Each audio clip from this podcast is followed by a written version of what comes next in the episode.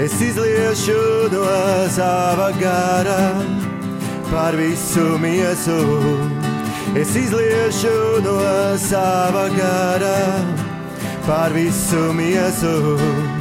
Es izliešu no sava gara par visu miesu.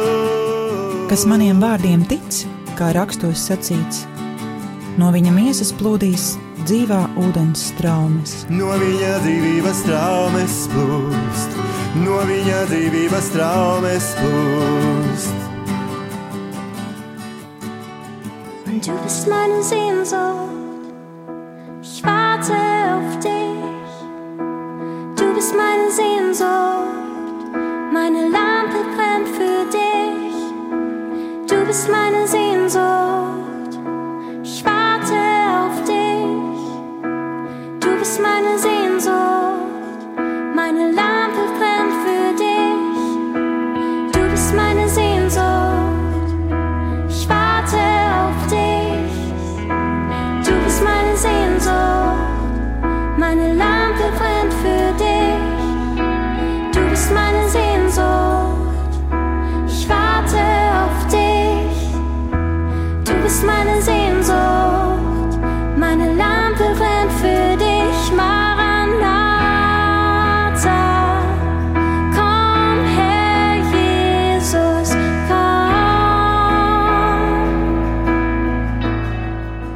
Sveicināti, dārgie rādījumi, arī klausītāji! Šodien mēs turpinām ieskatu atmodas konferencē, kas notika Augsburgā un kurā Johannes Hārls runā par Dievu kā mūsu tēvu un to, kā Dieva tēvišķība ietekmē cilvēka sirdi. Kā Dieva tēls atšķiras dažādās reliģijās un kā tas savukārt ietekmē mūsdienu pasaules notikumu gaitu. Par to, cik ļoti ikviena cilvēka sirds patiesībā ilgojas pēc īstas tēvišķības, aizstāvības, pieņemšanas un piedošanas. Nu ko, tad patīkam jums klausīšanos! Lampe brennt für dich. Du bist meine Sehnsucht.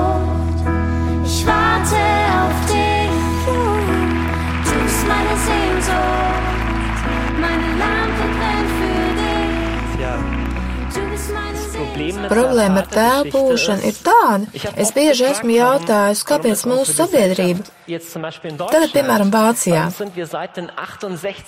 kāpēc mēs kopš 68. gadiem, kāpēc mēs sabiedrībā esam piedzīvojuši tādu pārbīdi, nobīdi. Un es nezinu, vai tas patiešām tā ir, taču man ir tāds iespējas, ka visai 68. gadu paaudzē pie mums bija tēvi, kur bija otrajā pasaules karā. Un ir ļoti grūti būt tēvam, ja tev pašam tēva nav bijis. Un tas patiesi ir interesanti, ka mēs, kas esam dzimuši ap 68. gadu, esam sastapuši tik daudz vīriešus, kur kļūst par lieliem zēniem, taču vairs nekļūst par tēviem, kuri kaut kā dzīvo savu dzīvi, taču gal galā spēlē tās pašas spēles, tās pašas varas spēlīs, kā astoņgadīgi puikas smilškastē. Ar to atšķirību, ka viņi rotaļlies ir BMW automašīnas un karjeru un meitenes un sievietes, taču tur nenobriest īsta vīrišķība, īsta tēvišķība. Un sirdī ir kliedziens, kungs, kāda ir atbild uz to visu? Kā tas var funkcionēt? Kā gan lai paudz, kā gan lai nācija, kā gan lai vīrieši, kuri paši nekad nav piedzīvojuši šo tēvišķības siltumu, kā lai viņi kļūst par tēviem? Un atbild uz to ir. Proti, Ja tev tēva nav bijis, tad vienīgā iespēja, vienīgā iespēja ir, ka tevi kāds adaptētu. Un tas ir tieši tas, par ko Pāvils raksta, kas ir noticis. Aplūkosim kopīgi šo rakstu vietu. Vēstulē romiešiem 8.15 mēs lasām. Jo jūs neesat saņēmuši verdzības garu, lai atkal kristu bailēs, bet jūs esat saņēmuši dievbērnības garu, kas mums liek saukt aba tēvs.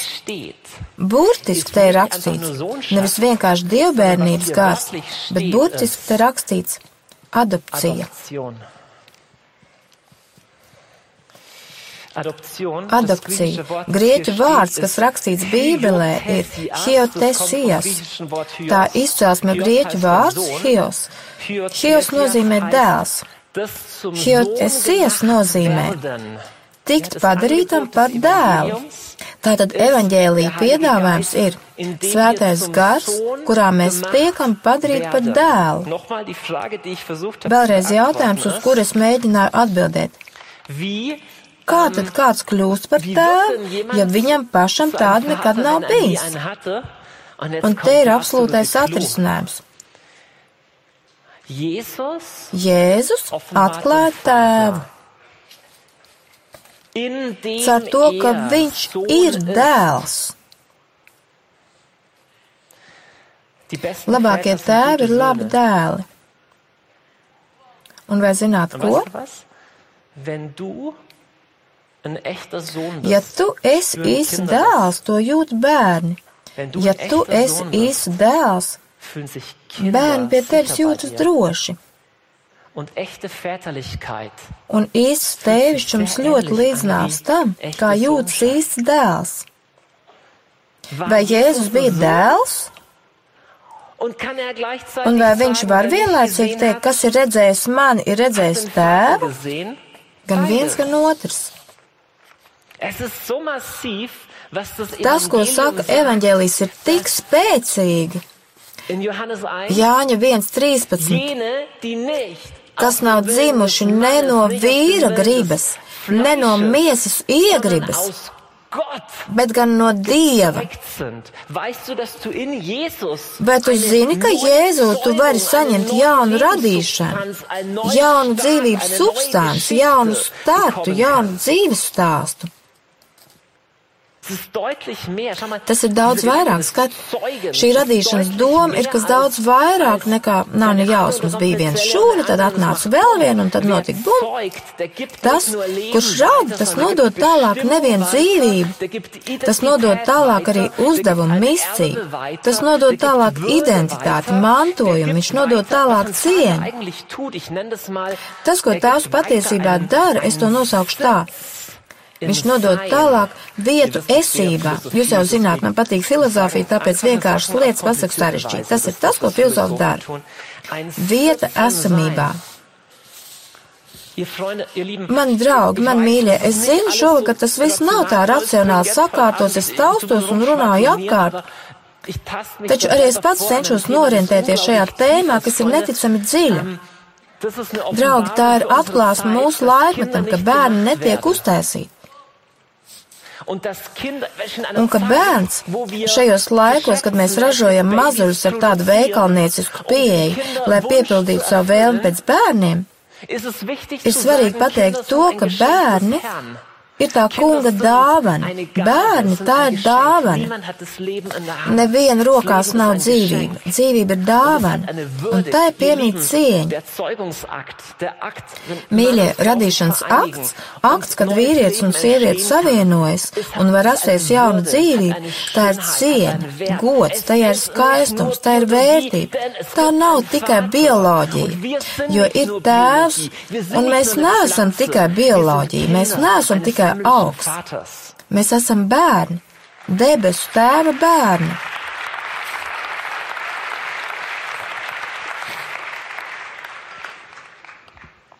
Un tāpēc dzīvībai piemīt cieņa un dzīvums un skaistums kad drošās un svētās laulības ietvaros vīrietis un sieviete dāvā sevi viens otram, lai dāvinātu dzimteni jaunai dzīvībai. Draugi, tas ir noteicošais iemesls, kāpēc rakstos ir pilnīgi skaidri teikts, ka vīriešu un sievietes savienošanās ir paredzēta laulībai, jo tas nozīmē, ka jaunajā dzīvībai, kuru rodas, ir droši ietvers, ir dzimteni. Tu neesi sagadīšanās, tu neesi tā kā starp citu, starp čīpšu ēšanu kaut kā radies bet gan ir dzimtene un ir derības starp vīrieti un sievieti. Un šī derība ir pirms jaunās dzīvības. Tu rodies, Dievs to tā ir paredzējis, tu rodies kā pārpilnība no mīlestības savienības starp vīrieti un sievieti. Tāds ir Dieva plāns tajā visā. Neliela piezīme. Es nesaku, tas izklausās it kā tēva mīlestība būtu svarīgāka nekā mātes mīlestība. To es ne tū tā nesaku. Mīļie, mēs dzīvojam arī tādā laikā, kad mātes mīlestība piedzīvo uzbrukumus, kas liek domāt, ka tas nav tik svarīgi, vai arī, ka māte varētu aizvietot jebkurā vecumā ar kādu citu. Mazajam bērniņam pirmajos dzīves mēnešos un pirmajos dzīves gados ir nepieciešama saikne, nepieciešama droša stabilitāte ar māmu. Neviens nespēja to aizstāt, to, ko var iedot māmiņa. Un tā nav citu cilvēku noniecināšana.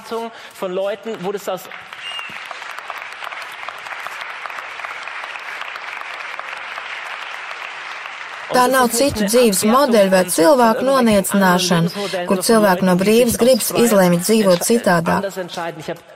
Es respektēju un cienu visdažādākos dzīves modeļus, taču tas, kas vienkārši ir vienreizējs, tas ir vienreizējs. Un laiks, ko māte dāvā savam bērnam, ir vienreizējs, un to nekas nespēja aizstāt. Un tas nekad vairs neatgriezīsies.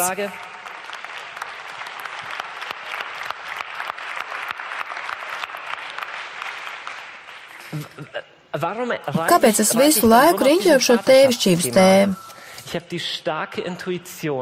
Man ir spēcīga intuīcija, ka tur, kur dēli ir dēli, viņi kļūs par tēviem, un ka tur, kur vīrieši ir īsti tēvi un īsti vīri, sievietes var būt īstas sievietes, un mātes var būt īstas mātes, un bērni drīkst būt īsti bērni. Un man mīļie, es sapņoju par paudzu un laiku, kurā vīrieši atkal drīkstēs būt vīrieši.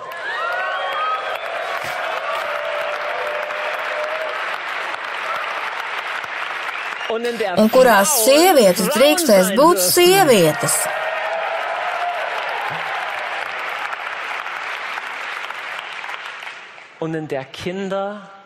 Un kurā bērni drīkstēs būt bērni.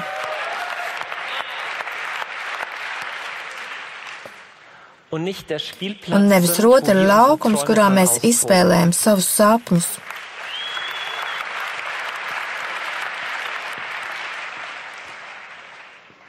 Vīrieši, sievietes, bērni drīkst būt.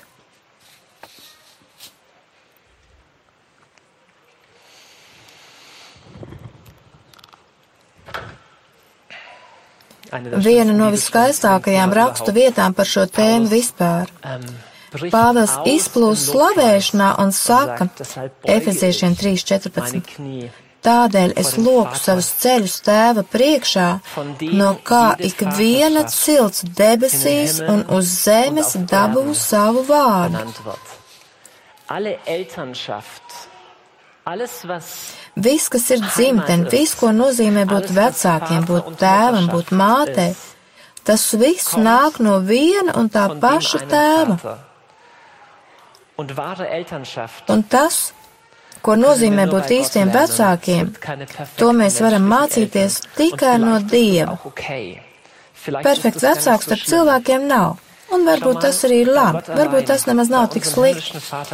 Redziet, tikai pie Dieva, tikai vienīgi pie mūsu debesu tēva ir savienots beznosacījuma pieņemšana un skaidra kārtība. Tikai vienīgi mūsu tēvā mēs mācāmies, kas ir mīlestība. Un vai zini, kā mīlestību definē Jēzus? Atdot savu dzīvību par kādu citu. Un vai tu zini, kāda ir tēva mīlestības, tēvišķības definīcija? Tēvs atdod savu dzīvību par savu ģimeni. Vīram ir jāmīl savu sievu tā, kā Kristus mīl draudzi. Tas nozīmē, ka vīram ir jābūt gatavam mirt par savu sievu. Tā ir kristīga laulība. Un tēvam ir jābūt gatavam atdot visu, lai sniegtu tādu drošību, ka citi varētu dzīvot. Man mīļie, vai jūs zināt, ka īsta mīlestība vienmēr ir auglīga? Ka īsta tēvišķība vienmēr ir auglīga? Un es pateikšu jums vienu lietu. Es nezinu, vai tu tici vēlnam vai nē. Vēlns ienīst auglību jo viņš nekad nerada dzīvību. Un auglīgi ir tikai un vienīgi mīlestība. Taču mīlestība ziedojas. um zu Kviešu werden. grauds mirst, lai kļūtu dzīves. Nesen kāds man Facebookā pie bildes ierakstīja komentāru. Tu gan esi kļuvis vecs. Un es pamanīju, kā es sadusmos. Es nemaz neesmu vecs, es esmu jauns. Varbūt mazliet nosirmos. Grau geworden, vielleicht, aber Savād, ka mēs tā bēdāmies novecot. Taisām liftingu un grimējamies un krāsojam matus. Un ģērbamies un 89 gadu vecumā vēl visu valkājam jauniešu brēnus un tā tālāk un tā tālāk. Nu, protams, ka es novecoju. Protams, ka tu arī noveco. Jautājums ir, kā tu noveco? Vai tu noveco turoties pie savas dzīvības un cerot palikt superīgam? Draugi, es vēlos novecot savu dzīvību atdodot, sevi auglīgi izšķērdējot tam kungam un cilvēkiem, un ist tad kļūt vecum ir ok, un tad arī nomirt ir ok. Bet tas varētu būt, ka mūsu paudzē ir tik paniskas bailes no novecošanas un miršanas, tāpēc, ka tā nezina, kas ir auglība un kas ir atdošanās. Ir tik daudz kristiešu, kuriem ir tāda drin mentalitāte, kur ir tik ļoti pārņemti ar mana dzīve nav izdevusies, viss ir nekrietni, viņš bija nekrietns pret mani, un viņš arī bija nekrietns pret mani, un arī viņš bija nekrietns pret mani. Mēs to stāstām visu mūžu, un tas turpinās visu mūžu. Man mīļie, pienesiet šīs sāpes un visu to tam kungam, taču neapstājieties tajā. Das sevi atdāvina. Mīlestība nemeklē godu. Mīlestība nejautā tikai, kad tad es beidzot būšu sveiks, bet gan mīlestība jautā, kam es varu sevi uzdāvināt, kam es varu ziedoties. Tas ir tas, ko Pāvils raksta. Vīri, mīliet savus sievas kā. Kristus savu schüchtert Sievas, esiet überall saviem vīriem. Bērni, klausiet saviem vecākiem. Tēvi, den savus bērnus. Vai redzi, te visur ir šī kustība otru cienīt, vērtēt augstāk, ļaut otram dzīvot, palīdzēt otram mirdzēt. Mīļie, es tuvojos noslēgumam. Šovakar es vēlos ar jums kopā lūgties, lai tas kungs mūsu kontinentā atkal atjauno tēvišķību. Un lai tas kungs atkal ļauj vīriešiem kļūt par vīriešiem un par tēviem, ne tikai par veciem zēniem, par novecojušiem zēniem.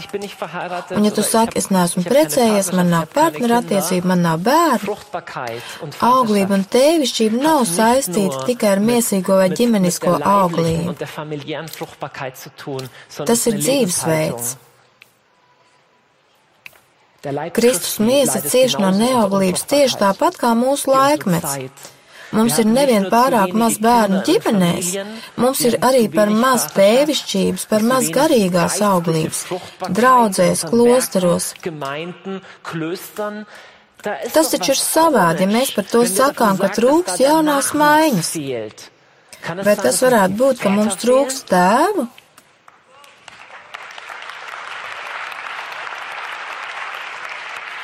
Mēs šeit esam lūkšana namā, un mēs ticam, ka tas kungs šobrīd aicina veidot lūkšanu namus. Tā tiešām ir taisnība, ko Jēzus saka. Lūkšana nams, par kuru Jēzus saka. Manam namam jābūt lūkšanu namam. Tas nozīmē, ka tas vienlaikus ir mana tēva nams.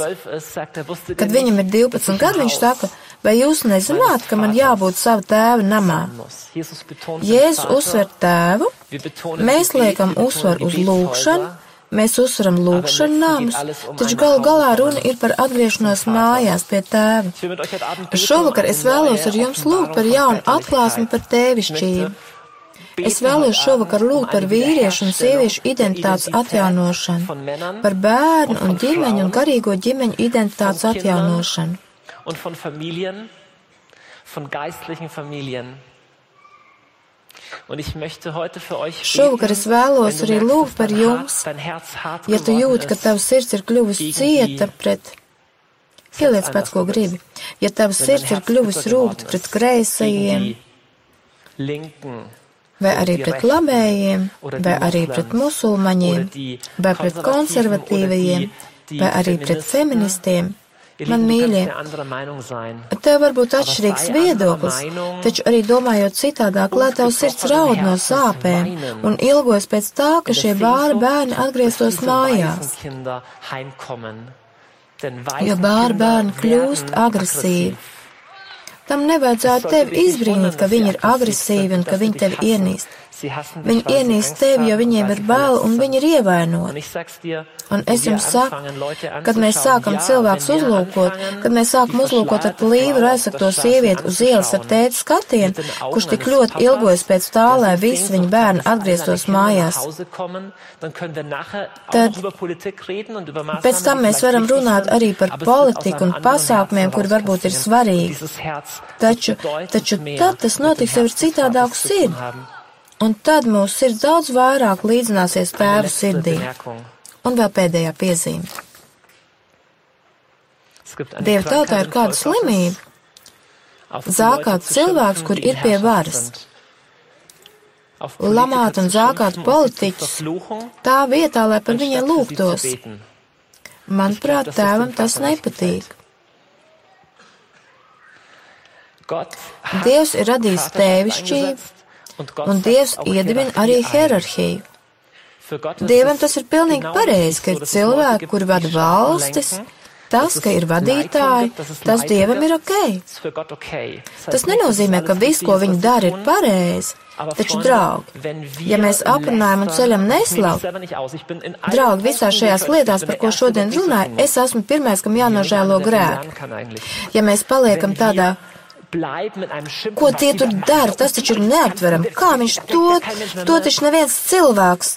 Mums drīkst būt viedoklis, mēs drīkstam teikt, es domāju citādāk, man ir atšķirīgs redzējums, taču, kad mēs ieejam šajā, kad sākam žēloties, sūdzēties, lamāties un aprunāt, mēs piebalsojam brāļu apsūdzētājiem. Mēs kļūstam viens ar apsūdzētāju, kurš saka, viss ir slikti, visam jāiet pazušanā. Man mīļie, es ilgojos pēc tā, lai šovakar vīrieši un sievietes pieceltos un teiktu, Mēs vēlamies no jauna būt Dieva bērni un vēlamies palīdzēt šai pasaulē, kur ir bāra bērnu pasauli, aicināt uz tādu dzimteni, kur ir neizmērojami labāk par Edeks reklāmā attēloto. Edeks reklāmā vecais teicis izlieks, ka ir nomirs, lai tikai bērni atgrieztos mājās. Mūsu patiesība ir daudz labāka. Mūsu patiesība ir, ka šis dievs kļūst par cilvēku un patiešām nomir, lai visiem saviem pazudušajiem bērniem, kur nezin, kur apmaldījušies, ar savām karjerām un ar savu grandiozitāti un ar savu nožēlojamību, lai viņus uzaicinātu atgriezties mājās. Tad viņi pagriež ap stūri un redz klātu galdu, un viņš saka, laipni lūgti mājās, piecelsimies un lūgsim. Jeder Mund auf